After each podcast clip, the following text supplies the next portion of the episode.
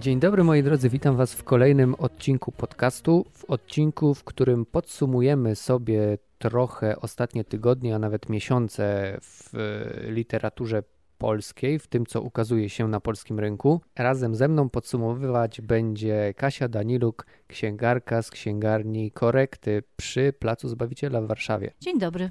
Omówimy sobie kilka książek, które naszym zdaniem, a właściwie które Kasia wybrała dla nas, które jej zdaniem są warte uwagi, których nie można przegapić albo szkoda byłoby przegapić. Ale najpierw zaczniemy sobie od nagrody Nike. Jesteśmy właściwie trzy dni po wręczeniu nagrody Nike. Nagrodę otrzymał Mariusz Szczygieł za niema. No i chciałbym Cię zapytać, jak Ci się podoba werdykt jury?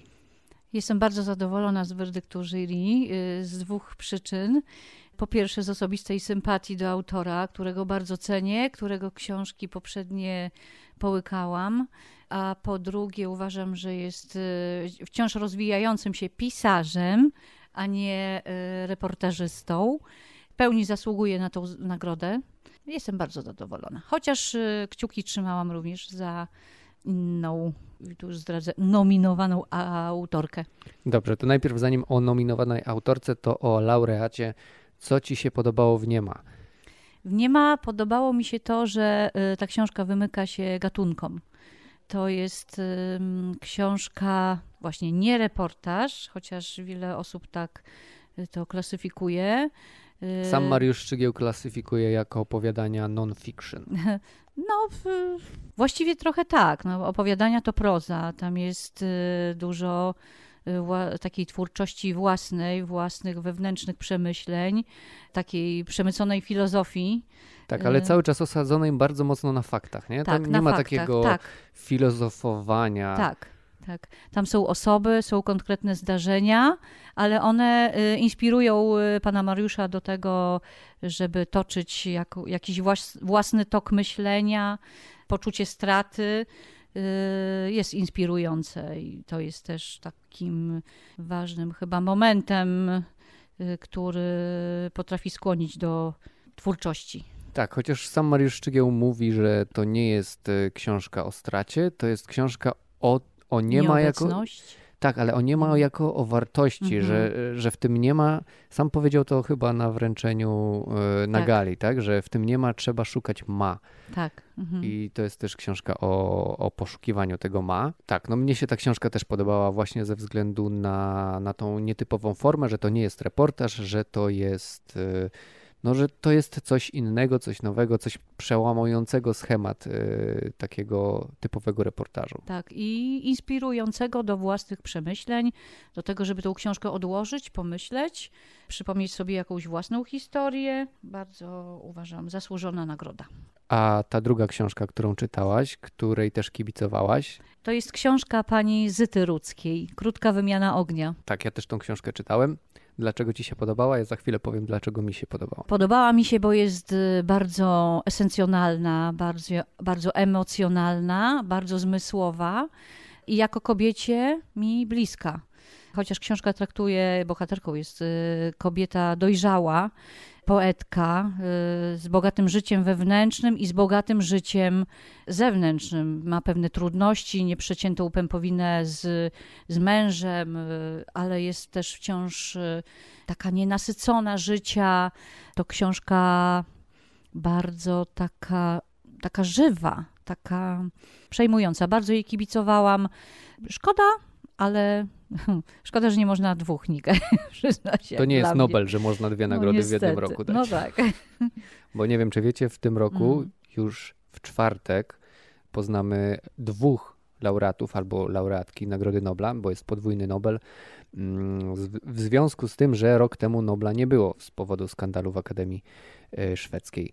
Mm, ale wracając do Zyty Rudzkiej, mnie się ta książka podobała właśnie ze względu na tą nietypową postać, nietypową bohaterkę, którą jest e, starsza poetka.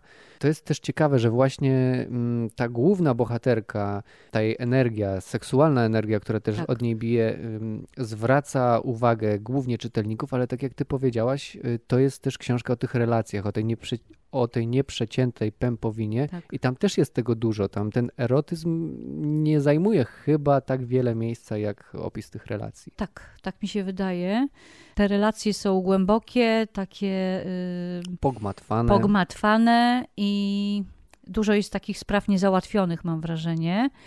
I to jest ciekawe dla czytelnika, bo takie ma się wrażenie takiej akcji, której tam nie ma właściwie. No tak, y, toczy się spokojnie, ale, ale jest taka nasycona właśnie emocjonalnie i ta, ta warstwa emocjonalna jest burzliwa bardzo. Dobrze, to przejdźmy teraz do książek, które przygotowałaś, które powinniśmy, które proponujesz, y, że warto, y, warto się nimi zainteresować, bo może je przegapiliśmy. Ja na przykład przegapiłem te kilka tytułów. Od czego zaczniemy? No zaczniemy tak płynnie przechodząc może od jednej poetki do drugiej, do rzeczywistej poetki pani Anny Świrszczyńskiej. Wiem, że y, słuchacze na pewno słyszeli o tej książce. Jeśli nie czytali, to na pewno słyszeli. Cieszyła się wielką popularnością. W tej chwili nakład jest wyczerpany i czekamy z niecierpliwością na dodruk. Y, jeszcze kocham zapiski intymne. To jest książka, hmm, portret. Portret. portret. An- To nie jest dziennik. Nie, to nie jest dziennik. Tutaj są elementy wplecione dziennika. Właściwie druga część książki to jest oparta, jest takim dziennikiem. Pierwsza część to jest jej portret, który skreśliła pani Violetta Bojda. I to jest ciekawe, bo to też y, poetka. y, Właściwie y, pierwsza część życia jest tak lekko nakreślona. Córka szalonego artysty, który wszystkie pieniądze przetrawia na, na farby i ona wychowana w takim artystowskim y, środowisku, też y, pokłady twórczości swojej jakby no, przekłada na język. I punktem najważniejszym, który tutaj y, poznajemy, to jest punkt jej życia w okolicach 40 lat.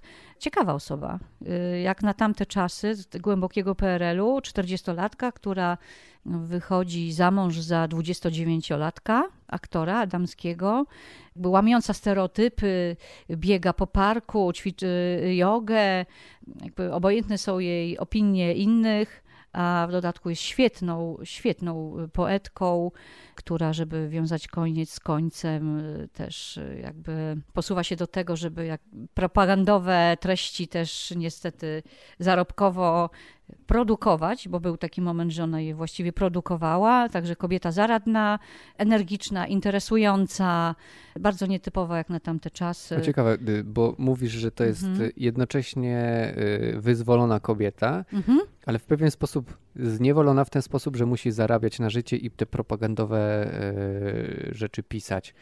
Tak. No brzmi ciekawie i skomplikowanie, a to, to, to zawsze y, jest interesujące w Tak, książce. to osoba kontrowersyjna. Ja mm, y, bardzo miałam, czytając tą książkę, potem już jest y, bardzo dojrzałą kobietą, 60-la- 60-latką, która już y, no, trochę przeżyła, ale ciągle właśnie to nienasycenie życiem, wszystkimi porami jej wychodzi, zakochuje się. No naprawdę. y, Przebogata w emocje książka. Nie wiem, o co mnie zapytałeś, przepraszam. Y, Nie, ja rzuciłem taką swoją A, uwagę, okej. więc... y, Ym, No to na pewno lektura, którą, którą warto przeczytać i kobietom, i mężczyznom, każdemu polecam. Robi wrażenie. Okej, to możemy przejść do następnej książki. Następna książka, która mnie powaliła, to Wędrowny Zakład Fotograficzny Agnieszki Pajączkowskiej, która jest wydana przez wydawnictwo Czarne jako reportaż, ale dla mnie to jest coś więcej, zdecydowanie. E, Znowu łamiemy schemat jakiś, tak? Tak, znowu łamiemy schematy. W ogóle mam wrażenie, że y, autorzy reportażu zdecydowanie odbiegają od takiej ścisłej osi opowiadania o faktach i coraz częściej sięgają po takie literackie środ- środki i e, jakąś mają wewnętrzną potrzebę rozwijania literackiego. Tak, Y- ale to właśnie ja zauważam, że jak y, mówi się, że reportaż jest literacki, to wielu czytelników łączy to od razu z tym, że reporter, reporter tam zmyśla. No to nie o to chodzi. To Nie. chodzi o to, że reporter używa narzędzi literackich do opowiadania Dokładnie tak. o rzeczywistości. To tak. tak. chciałem powiedzieć, bo ja zauważyłem, że w komentarzach bardzo często jest tak, że jak reportaż to suche fakty, a nie chcę tej literatury, bo nie chcę, żeby mi ktoś tam ściemniał, ale to nie o to mhm. chodzi. To nie jest ściemnianie, to jest właśnie sięganie po narzędzia językowe. Taki dyskurs y, zaczął się przy Kapuścińskim, który przecież jego y, książki buzują od faktów, ale są opisane bardzo literacko. No, to... Dla mnie, ja nie, nie widzę tutaj y, żadnego no, problemu. Kapuściński to jedno, a drugie to mhm. Kral, u której ta literackość jest jeszcze wyżej jeszcze tak. moim, mhm. moim zdaniem, bo tam to nikt nie pisze tak bardzo literacko jak Hanna Kral, nawet jej uczniowie właśnie Mariusz Szczygieł czy, czy Wojciech Tochman. No naprawdę, naprawdę. Czyli u Agnieszki Pajączkowskiej też mamy jakieś tak. e, literackie ciągoty, że tak, się tak brzydko wyrażę. Zdecydowanie, dużo wrażliwości. E, a historia zaczyna się od tego, o, widzicie, historia, mówię tak jak opowieści. Tak, dla mnie to jest historia, zaczyna się od tego, e, że młodziutka Agnieszka Pajączkowska przez kolejne sezony, przez kolejne wakacje wyrusza swoim starym Volkswagenem, którym również mieszka i i którym się nie tylko przemieszcza, podróżuje po obrzeżach kraju, po zapomnianym pograniczu i po małych wioskach, gdzie spotyka ludzi i w zamian za zrobienie zdjęcia, które drukuje na miejscu, zbiera historie. I te historie są niesamowite. Naprawdę y, mogą być inspiracją do prawdziwego dzieła literackiego. Bardzo, bardzo piękna książka i taka, taka zmysłowa, taka, mm, czuje się zapachy, czuje się y, smak jabłek, którymi ją częstują. Wręcz y, uznawana jest za dziwaczkę przez tych y, ludzi. I mamy cały czas wrażenie, ja mam takie wrażenie, czytając tą książkę, że nie znamy prawdziwego życia, że my tutaj w ogóle w jakiejś bańce luksusowej mieszkamy i nie mamy pojęcia o takim zwykłym życiu. Zwykłych ludzi gdzieś tam w wioskach, w których do sklepu jest kilka kilometrów i naprawdę dla nas to jest abstrakcja. Ja sobie tą książkę trochę podarowałem, bo bałem się, że to jest taka literatura podróżnicza. To nie jest, tak? Nie, nie, to nie jest literatura, literatura podróżnicza. Tło, na którym dzieją się te rzeczy i, i, opowiadają się te historie, jest mniej ważne niż sami ludzie. Tutaj osią są ludzie, ich historie, ich uczucia, y, na które y, Agnieszka Pajączkowska jest bardzo wrażliwa, potrafi tak opisać te staruszki, że ja je widzę z tymi długimi warkoczami siwymi, te spracowane ręce, które robią już setny słoik ogórków. Mm. Setny, żeby tylko. Moja babcia w jedną jesień robi sto. A jakaś taka historia, która cię najbardziej poruszyła z tej książki, jaką pamiętasz? E, jedna właśnie z takich najbardziej dla mnie poruszających. To jest historia pewnej rodziny, Opowiada to mm, staruszka lat plus minus 100, z ogromną pamięcią, która e, wspomina historię, jak musiała zdecydować e, po wojnie, czy zostaje na polskiej stronie, e, stronie czy na białoruskiej. Po przesunięciu granicy. Po tak? przesunięciu granicy. Oszukuje, to była jej matka, ona opowiada o swojej matce.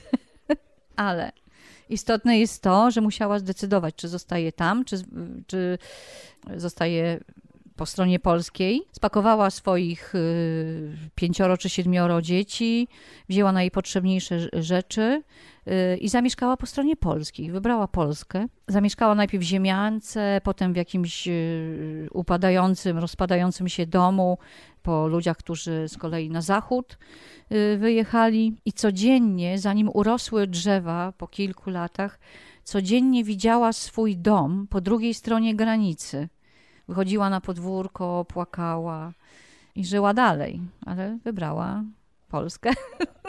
I to mnie bardzo poruszyło.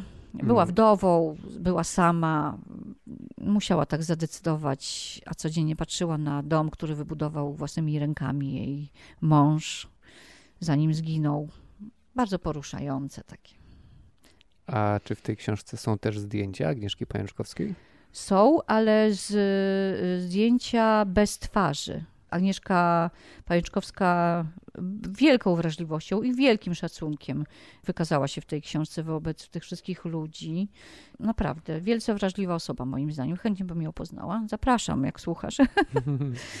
Nie ma tu zdjęć twarzy, ale są zdjęcia takich elementów życia. Mm, są stare zdjęcia, które jej y, pokazywały różne osoby. Jedna pani trzyma tutaj y, zdjęcie swoje ze ślubu. Domyślam się, że pani, bo ma bardzo spracowane takie damskie, stare ręce. Jest tutaj takie ciekawe zdjęcie, bo była też częstowana, czasami zapraszana do domu. I tutaj jest takie zdjęcie ceraty w kwiatki. Na, na tej ceracie zdjęcie, jakaś mielonka z puszki, miód. Tak, tak, takie życie, kawałek życia.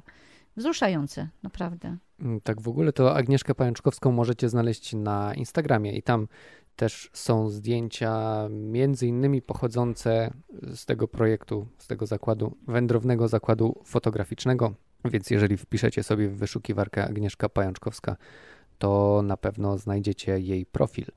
Dobrze, to teraz następna książka. Co to będzie? To skoro wyjeżdżamy już z tego pogranicza, gdzie powietrze jest jeszcze bardzo czyste, jabłek nie trzeba myć przed zjedzeniem, bo nie osiada na nich fabryczny pył, tudzież inne jakieś związki chemiczne. Przeszłabym do nauki o klimacie, bo to jest książka, która się ukazała w tym roku. Uważam ją za jedną z ważniejszych książek. Mm, napisał ją Marcin Popkiewicz, Aleksandra Kardaś i Szymon Malinowski. Wydawnictwo Post Factum. To jest książka naukowa, ale napisana w taki sposób, że każdy obrońca Ziemi E, będzie mógł tutaj pozyskać wiele informacji i, i się nimi dzielić i używać ich jako żelaznych argumentów w dyskusjach na temat klimatu i w dyskusjach na temat tego, czy o globalnym ociepleniu mówimy jako o fakcie, czy jako o bajce. Nie, to nie jest bajka, to jest nawet, powiedziałabym, jakiś kryminał. I to, to jest... jest naprawdę ciężki fakt. To jest dobra książka, zwłaszcza, że zaczyna się sezon smogowy. Dokładnie. Który też wiąże się ze zmianami klimatycznymi i tym, co, z tym, co palimy w piecach. E, w ogóle wyszła w wydawnictwie poznańskim książka o smogu pod tytułem Smog. Ja ją właśnie czytam i zapewne niedługo o niej opowiem mm, na blogu. Bardzo fajna, to tak przy okazji. A pozostając w klimacie klimatycznym, jest jeszcze druga książka, którą przygotowałaś na podobny temat. Tak, bardzo dobrze się łączą, bo jakby w dyskusji o klimacie i o globalnym ociepleniu y, przez y, osoby, które temu przeczą i uważają, że to jest jakaś napompowana historia, możemy być uznani, my osoby, które rzeczywiście, którym zależy na tym, żeby, żeby ocalić Ziemię, możemy być uznawani za lekkich wariatów ale y, jeśli mamy być skuteczni, to dziękuję i ja bardzo chętnie y, zapiszę się do tego grona wariatów. Y, I za taką wariatkę uznawana jest y, nastolatka Greta Thunberg. Wydana została książka o Grecie i jej rodzinie na dniach. Sceny z życia rodzinnego. Tutaj możemy poznać genezę jej szaleństwa. W cudzysłowie w cudzysłowie, tak, które zaczęło się na łonie rodziny. Bardzo polecam, bo może y, wtedy coś więcej zrozumiemy. Myślę, że to jest książka, którą należy przeczytać teraz, właśnie teraz. Wokół Grety pojawia się teraz bardzo dużo dyskusji i y, wiele osób próbuje ją zdyskredytować w jakiś sposób i wydaje mi się, że taka książka może coś rozjaśnić tak, w jej temacie. Być, tak, i takim być argumentem y, przeciwko. Jeśli mogę coś dodać, taką anegdotkę. Jestem mamą nastolatka. Należę do różnych takich y, grup dyskusyjnych o nastolatkach. Rozmawiam z, z wieloma rodzicami i jest takie, takie powiedzenie, y, które teraz się tak y, roznosi pomiędzy rodzicami właśnie nastolatków. Argument, jakiego używają rodzice w stosunku do nastolatków, którzy chcą naśladować Gretę, brzmi: zacznij od swojego pokoju. A ja bym to troszkę odkręciła i powiedziała: Halo, rodzice, jaki wy dajecie przykład dzieciom, traktując naszą planetę? Jaki my dajemy przykład? Myślę, że zacznijmy od siebie, Pokój też jest ważny, ale myślę, że należy z dziećmi rozmawiać i dawać im dobry przykład. I ta książka może trochę pomóc. Okej, to teraz przechodzimy do książek, których jeszcze nie przeczytałaś, ale z jakichś powodów uważasz, że będą ciekawe i że chciałabyś nimi też zainteresować e, naszych słuchaczy. Co to są za książki? No, pierwsza książka, na którą długo czekałam i bardzo chcę przeczytać już teraz natychmiast, to jest Białe Morze Roya Jakobsena, norweskiego pisarza. To jest kontynuacja książki Niewidzialni. Pierwsza część traktowała o rodzinie, norweskiej rodzinie mieszkającej na wysepce oddalonej od brzegu. Z wysepką łączyła ich tylko nić y, promu, który tam rzadko zaglądał i, i własna łódź. Historia napisana z punktu widzenia dziewczynki, która z każdym rozdziałem rosła. Niesamowite opisy przyrody, które nie nudzą, które wręcz y, podnoszą ciśnienie, bo to jest ciągła walka z żywiołem. Jej ojciec, który budował pomost, który y, co roku został przez, y, zostawał przez morze rozmyty. No, książka piękna. Liczę na to, że Białe Morze będzie godną kontynuacją i, i zaczynam lekturę. Bardzo mi się podoba okładka, bo w ogóle to jest nowa, wznowiona seria przez wydawnictwo poznańskie, prawda? I Tak. te książki Roya Seria dzieł Jakobsena- pisarzy skandynawskich. Tak, ona jest bardzo ładna. Bardzo ładnie wydana. Warto po nią sięgać. Norwegowie piszą wspaniale. Jedną z moich ukochanych książek, tak na marginesie, to jest książka Płyń z tonącymi. E, napisał ją Lars Meeting.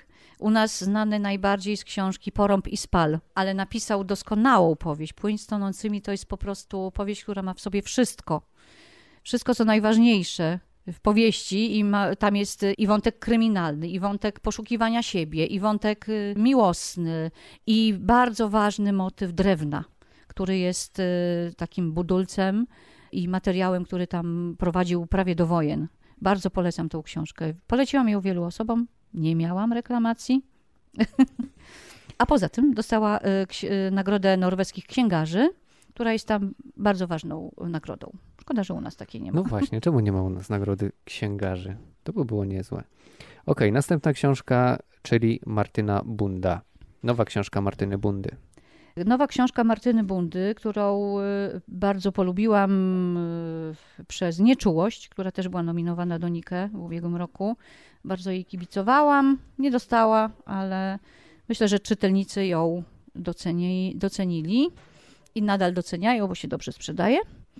Kot niebieski to jest kolejna książka, której historia jest y, umieszczona na Kaszubach. Y, Nieczułość też y, była historią kaszubską. I to, no jestem jej bardzo ciekawa, bo y, tak jak tamta była historią matki, która wychowywała samotnie córki, też wojenna wdowa, bardzo takie plastyczne, bardzo takie prawdziwe postacie, do których się bardzo przywiązałam. Tak tutaj Martyna Bunda zaczyna od wybudowania klasztoru w Kartuzach. I to jest taka historia właśnie troszkę, troszkę inna. Także jestem jej bardzo ciekawa. Językowo tamta była świetnie, wie- świetna i tak e, przywiązała mnie jako czytelnika od pierwszej do ostatniej kartki i liczę na to, że z tą będzie tak samo. I tutaj widzę jakiś motyw kotów, które uwielbiam, więc dodatkowa atrakcja. No więc polecamy wszystkim kociarzom w takim razie. W sumie tytuł Kot Niebieski, no to kot musi być w roli głównej albo przynajmniej jakimś ważnym wątkiem. Dobrze, to tyle książek, o, o których y, dzisiaj powiedzieliśmy, a właściwie o których ty dzisiaj powiedziałaś, ja tylko słuchałem. Tytuły wszystkich tych książek y, znajdziecie w opisie pod podcastem, więc jeżeli jesteście zainteresowani, chcielibyście jakąś wybrać, to możecie tą, tę listę tam znaleźć. Tymczasem ja ci bardzo dziękuję za rozmowę. Dziękuję bardzo. Było bardzo miło gościć w księgarni Korekty. E, Zapraszam Was tutaj, bo tutaj jest bardzo fajnie, bardzo miło, ciepło, a jesień za oknem, więc chociaż ogrzać się możecie Mhm. wpaść, a może kupicie jakieś książki. I napijecie się herbatki. A właśnie, bo tutaj można herbaty się napić i kawy. To tyle, to tyle na dziś. Bardzo dziękuję Wam e, za uwagę, a Tobie, Kasiu, dziękuję za rozmowę. Dziękuję bardzo. Do usłyszenia. Do usłyszenia.